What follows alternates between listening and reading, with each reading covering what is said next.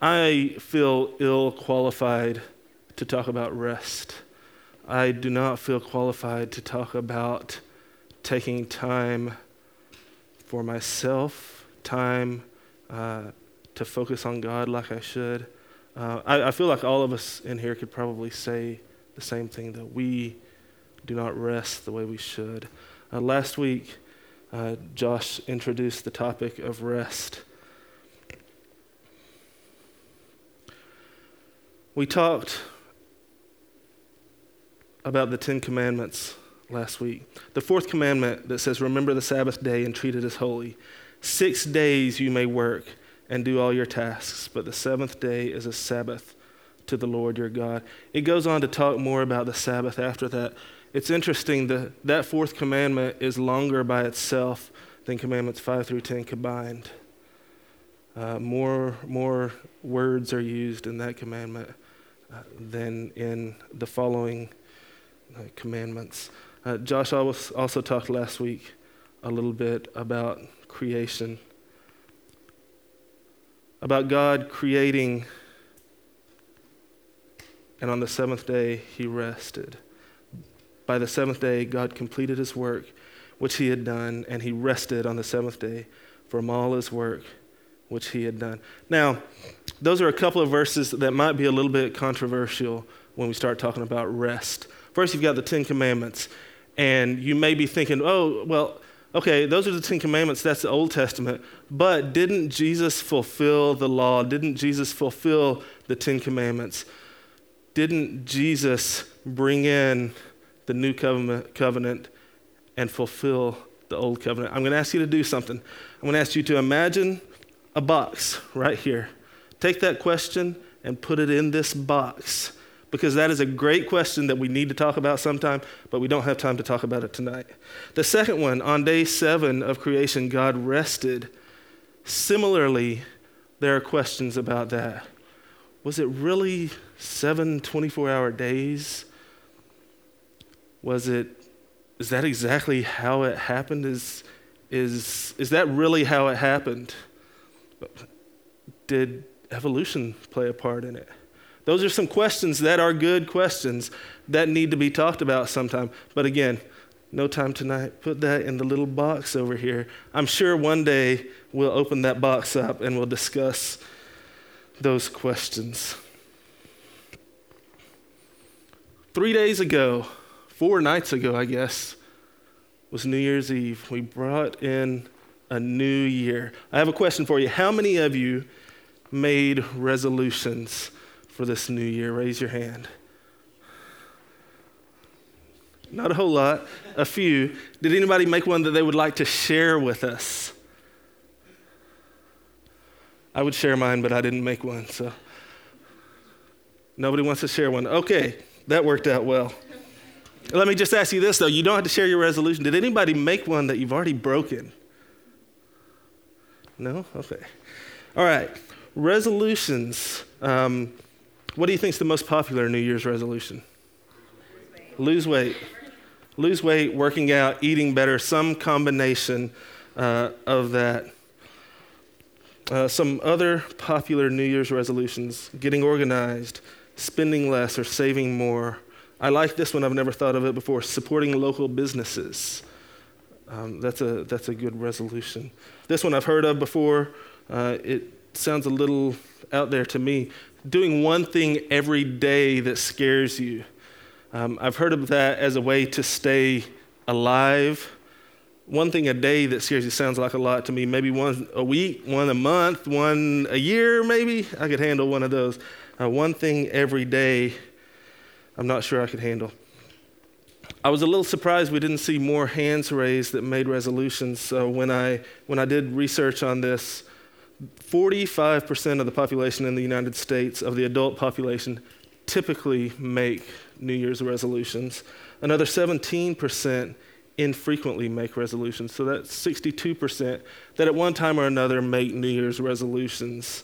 Uh, how many, what do you think the percentage of people that are successful in those resolutions are? 5, 20, 2, 10. You're hitting all around it. 8%. And so I've thought about the times in the past that I've made resolutions, and I think 8% sounds about right. I, about one out of every 11 or 12 I might, I might make. You know, I've made the resolutions before to lose weight, um, to start working out more, to stop drinking the nectar of the gods, Dr. Pepper. Um, that one was actually one that I was successful on. Um, I, I, that was one. That was really the only one that I can remember that I was successful. Uh, was not drinking Dr. Pepper. Let's just say I had a small problem of drinking about 10 cans of Dr. Pepper a day. Uh, yeah. Uh, I counted it up the other day. It might not have been 10, but on the way to work, when I got to work, morning break, lunch, afternoon break, on the way home with supper, before bed. And then, you know, if I went somewhere for lunch or supper, there's another, at least one or two more in there. So a, a minimum of eight a day. So I figured that that was a problem. And that year I made a, a resolution to stop doing that. And it was successful. I've even tried doing things such as saying, okay, resolutions are made to be broken. So this year I'm going to call them goals and I'm going to make goals if I want to do this or I want to, you know, I want to lose 30 pounds. I want to, whatever the case is. Changing the wording didn't really, didn't really help much either, as you would expect. There are a few things that I think it's too late to make a New Year's resolution, maybe, but a few things that would be good for us to do in this new year. Now, this time, we talked about two years ago when we started this church in the Millwoods house. Uh, last year at this time, we, we had a short sermon series on spiritual disciplines. And we talked about, I believe, six disciplines. We talked about fasting, we talked about study, we talked about solitude, we talked about prayer, we talked about simplicity, and we talked about worship. Now, let me pause here for a second and answer the question why are these called disciplines? To me, when I hear the word discipline, I, it automatically uh, sets me down the wrong path because I think, oh, Caden's done something again and I've got to go discipline him. Or Jackson's whining again, we got to do something to stop this whining. Or Tobias is doing something that he does not need to do, so we've got to go stop that. We've got to discipline them. Uh, that's not really what we mean by discipline here, though. Uh, there was a golfer, uh, still is a golfer, he's not dead, uh, named Gary Player. He's, he's known as one of the best golfers of all time. Uh, older guy, he's probably um, in his 80s, late 80s, I would say now. Um, so only a few of us, Pam and Robin, might remember him. Laura, you too.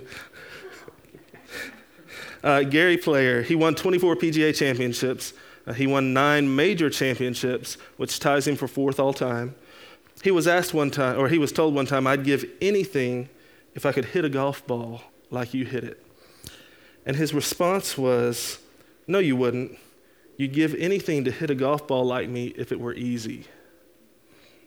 You've got to get up at 5 o'clock in the morning, go out and hit a thousand golf balls, walk up to the clubhouse and put a bandage on your hands where it started bleeding, then go out and hit another thousand golf balls. That's what it takes to hit a golf ball like me. Gary Player had discipline when it comes to golf. He would hit a thousand golf balls, go take care of his, his messed up hands, go out and hit another thousand golf balls. He was disciplined when it came to playing golf. I do want to say this list of six isn't an exhaustive list. You're not going to, if you, I should have done this, if you Google spiritual disciplines, you'll probably find like one trillion billion different results of pages that have lists of spiritual disciplines. This isn't an exhaustive list, but this is the list uh, that we looked at this time last year. I found something interesting when I was thinking about this list and thinking about rest. When you look at the first five of these disciplines, look at the first five of these disciplines, all five of those have to do with slowing down, something that we're not used to doing. Fasting, study, solitude, prayer, simplicity. it all has to do with slowing down. Now, we're talking about rest and we're talking about Sabbath, so worship doesn't necessarily, it can have to do with slowing down, but not necessarily. But worship is associated with what we traditionally think of as the Sabbath or coming to church on the Sabbath and worshiping. The first five all relate to slowing down. And worship we typically do on the Sabbath day. Now, Jesus modeled these spiritual disciplines for us in Luke chapter 5, but Jesus often withdrew to lonely places and prayed. So you see solitude and prayer there. Matthew chapter 4, and after he had fasted 40 days and 40 nights, he then became hungry. I would think so. Um, they're obviously fasting. Matthew chapter 14, after he had sent the crowds away, he went up on the mountain by himself to pray. And when it was evening, he was there alone. Prayer and solitude once again. One of those days, Jesus went out to a mountainside to pray and spend the night praying to God in prayer, solitude. Then, because so many people were coming and going that they did not even have a chance to eat, he said to them, Come with me by yourselves to a quiet place and get some rest. So, there he's talking about solitude, he's talking about getting away and resting. So I would say to add to our list of six here, let's add rest as a spiritual discipline or taking a Sabbath as a spiritual discipline. The first question when you talk about rest as a spiritual discipline is why do we need to do it? Why do we need rest? How many of you love the NFL, football? Anybody? Susie, I can't see your hand, but I know it should be up. We love watching football. Uh, we, not my wife, but my, my kids and I love watching football at the house. Um, we don't get to watch a lot on Sunday afternoons, um, but we always get at least part of the first game. And the boys, typically it's you know, if it's something like the Panthers playing the, I don't know, Texans, they would say, oh, I like big cats, so I'm going to go with the Panthers. Usually, uh, if there's a cat team playing, that's who they want to win. Uh, there are a couple of other, uh, the Cowboys, they would want the Cowboys to win. Um, I've read Drew Brees' book to them, so the Saints would be up high on their list of who they'd want to win. But we love watching football, we love what we see on the field on Sundays. But what you see on the field on Sundays, you miss what happens throughout the week. Let me name um, some things that you miss that happens throughout the week. You miss the daily meetings. You miss weightlifting. You, you, missed, you miss practices. Uh, you miss video study. And you miss one very important thing that we may not think about you miss rest. Now, I'm not saying that any of you have physiques like an NFL football player, lineman, but I'm not really comparing us to NFL players, but you see that even finely conditioned athletes like them, we could talk about running, we could talk about basketball, we could talk about anything. They can't just go and go and go and go and go and go. They need rest. Tuesdays, um, typically for NFL players, is their rest day where they're not working out, they're not having practice, they're resting. Uh, so physically, we need rest. Dr. Matthew Edlund, who is the director of the Center for Circadian Medic- Medicine, also known as the sleep doctor, something tells me he gave himself that name, says many of us are so busy we see rest as a weakness, a waste of precious time but rest is, in fact, a biological need. All science shows we need to rest to live, just like we need food. So we need to rest. Why rest? The answer, one of the answers to that is physically, we need that rest. Why do we need rest? Because if we don't rest, if we're always so busy, we might miss things. An old Jewish Sabbath prayer starts with days pass and the years vanish, and we walk sightless among miracles. You know, I think that's Josh and I kind of reflecting back over the last two years. If we don't stop and do that, we forget about the things that have happened. Uh, if we don't stop and think about where we began in the Millwoods house and, and the nights that we had over there, we forget about them. We don't stop and rest and reflect. Days pass and the years vanish, and we walk sightless among miracles. Or, a little bit more modern version of that, life moves pretty fast. If you don't stop and look around once in a while, you could miss it. Bueller, Bueller, no one? Josh got it.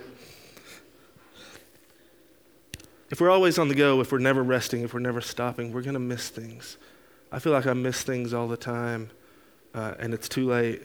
I used to work at Sears. I worked there for two and a half years, and I missed maybe one or two of my boys' soccer and our baseball games uh, because of the job working on weekends and not being able to arrange my schedule. And that was one of the things that I, I told my boss there about eight months ago. I said, by next spring or this coming spring, I wouldn't be working there because I felt like I was missing things. Now, that doesn't necessarily have to do with rest, but you see the correlation there. If we're so busy doing other things, taking up our time with other things, we miss things. Um, if we don't stop, we don't look, we miss things. Another reason that we re- need rest is spiritual benefits. Um, rest or the Sabbath is not primarily about us or how it benefits us. It's about God and how God forms us. It's not, in the first place, about what we do or don't do. It is about God completing and resting and blessing and sanctifying. These are all things that we don't know much about. But it does mean stopping and being quiet long enough to see open mouthed with wonder, resurrection wonder. We cultivate the fear of the Lord. Our souls are formed by what we cannot work up or take charge of. We respond and enter to what the resurrection of Jesus continues to do. That's Eugene Peterson. That part of that quote, being quiet long enough to see, open mouthed, with wonder, resurrection wonder. So often we're so busy, even busy doing good things, that we don't take time. I love that to be open mouthed, to, to have wonder about God, resurrection wonder about Jesus and the sacrifice he made for us. We need rest so that God can refill us. He can refill what we've lost throughout the week uh, when we don't spend time with Him. So, the next question about rest is what is rest? I'm going to start that question by answering the question what rest is not. Back to the Matthew Edlund quote Many of us are so busy we see rest as a weakness, a waste of precious time. But rest is, in fact, a biological need. All the science shows we need rest to live just like we need food. Rest is not a weakness, rest is not a waste of precious time. Rest is not laziness. Sometimes we think people uh, who take a break or who take a day to rest, we might think of them as lazy or weak, or not, not able to get stuff done, uh, not strong enough. Uh, when I would say, in actuality, it's just the opposite. They're strong enough to know that they need to take a rest. They're strong enough that, that, to know that they need a time each week, I would say even each day, when they rest. So, what is rest? Rest is a time where you stop. Rest is a time where you don't work. Now, that brings up the question what is work? Now, work could mean different things to different people. I would say you find out what puts you in work mode. Now, for me, and probably for many of us in here, I didn't even bring my phone up here. Having my phone out puts me in work mode. Sarah just Having, a, having my phone out puts me in work mode. I'm looking at emails, I'm checking Facebook, I'm texting, I end up in the endless abyss of the interwebs. I, I'm not working, but I'm in work mode. I'm certainly not resting when I do that. My job now, I'm a, I'm a teller at a bank. I, I work at different banks, handling money, dealing with customers that come in. And so my job is sitting at a computer, counting money, talking to people. It's pretty much my job. Now, when I rest, to really rest, I don't need to be sitting at a computer. I don't need to be counting money because I've got stacks of it just hidden underneath my mattress. I don't need, the most restful time for me is not being around people.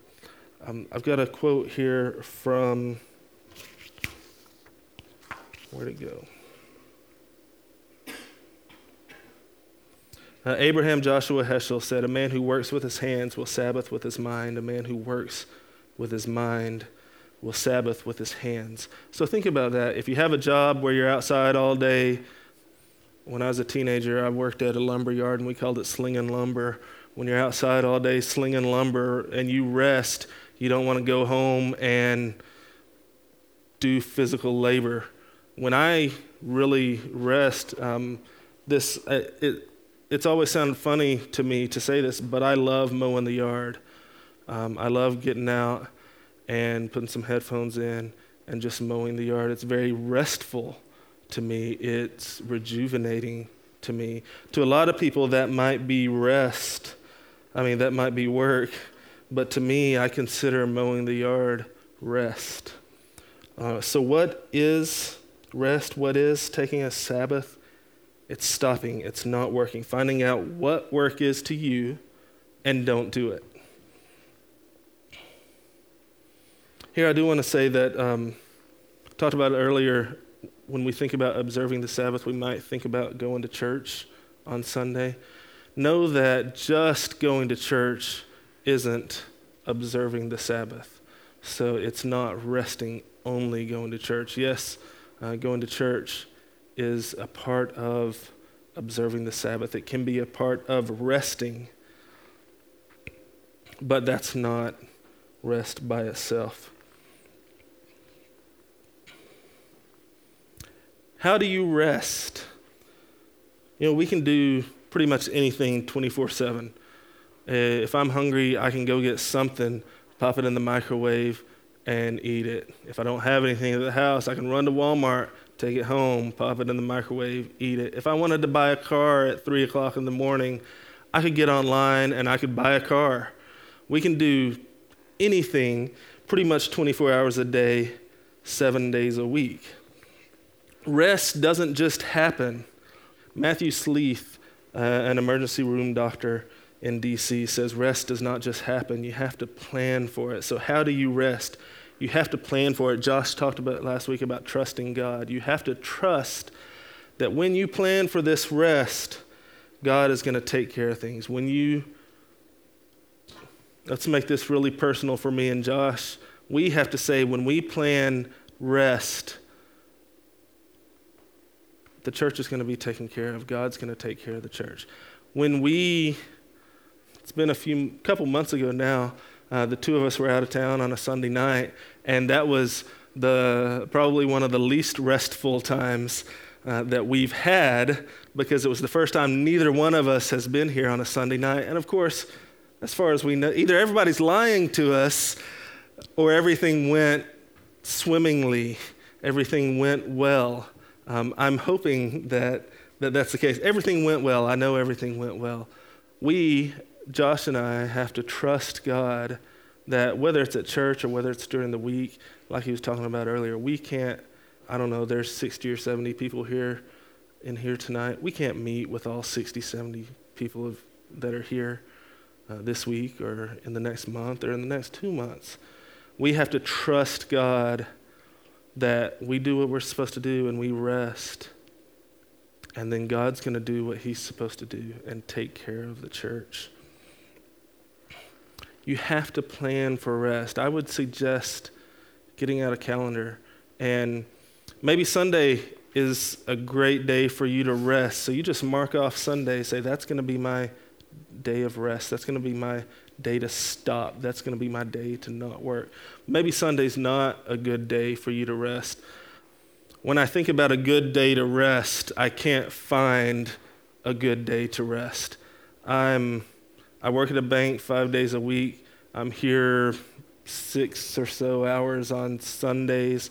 Saturdays uh, right now not so much, but here in another month or two are going to be filled with uh, at least three baseball games every Saturday.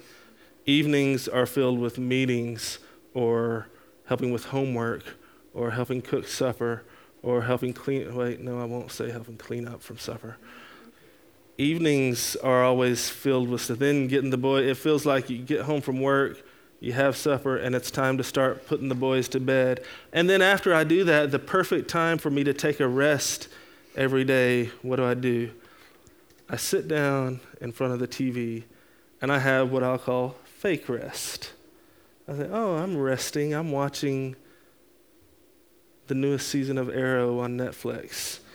Or, oh, there's something new on, uh, on Netflix. It, let's rest. Rachel, let's rest and watch 12 hours of a meaningless show and feel exhausted the next day because we rested for 12 hours the night before.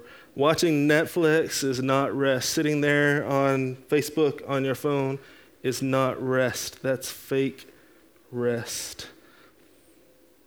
Take a time, whether it's a day, you may not have a full day that you can have a rest, that you can have, have a Sabbath.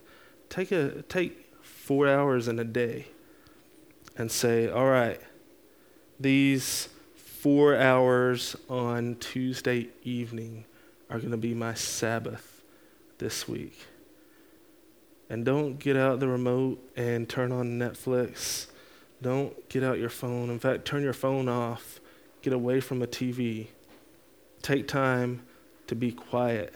Take time to do like Jesus uh, showed us in, in some of the, the spiritual discipline scriptures I looked at earlier. Take time and pray. Take time and let God fill you. I like this quote about rest. No work and a nap are probably a good place to start, but Sabbath is so much more. Sabbath is a way of being in the world on days other than Sunday. Sabbath is margin and life and joy. Sabbath is soaking myself, or rather letting myself be soaked in the unmerited, unmeritable grace of God. One more question with rest Where is real rest found? See, this talking about rest tonight and talking about the Sabbath tonight and last week and for the next three or four weeks, it's not just like the Sabbath isn't really about you, it's about God. Sabbath isn't even really the point those Old Testament, the, the Ten Commandments, or uh, the end of the creation story uh, where God rested, that's not the point. We looked last week at the Sabbath and how the Sabbath in Exodus points back to creation, and the Sabbath uh, and the Sabbath in the Ten Commandments in Deuteronomy points back to Exodus. Where it talks about the Sabbath in Deuteronomy, it talks about how the children of Israel were slaves in Egypt. And since they were slaves, they should remember the Sabbath. Since they were slaves, they should remember the rest. That should point you forward to the cross. Remembering that you were slaves. Um, in, in John chapter 8, verse 34, Jesus says, Very truly I tell you, everyone who sins is a slave to sin.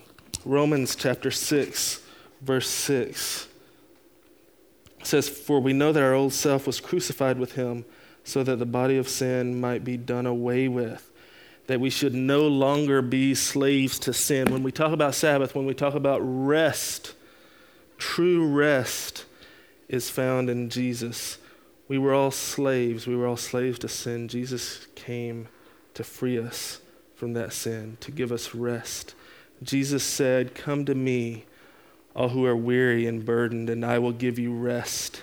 Take my yoke upon you and learn from me, for I am gentle and humble in heart, and you will find rest for your souls. Man, when we think about rest, it should point us to Jesus and the rest that we can find in Him. I want to leave you with this part of this quote that, that I read earlier Sabbath or rest is soaking myself, or rather letting myself be soaked in the unmerited, unmeritable grace of God. This week, find time to rest and soak yourself or be soaked in that unmerited, unmeritable grace that Jesus offers us.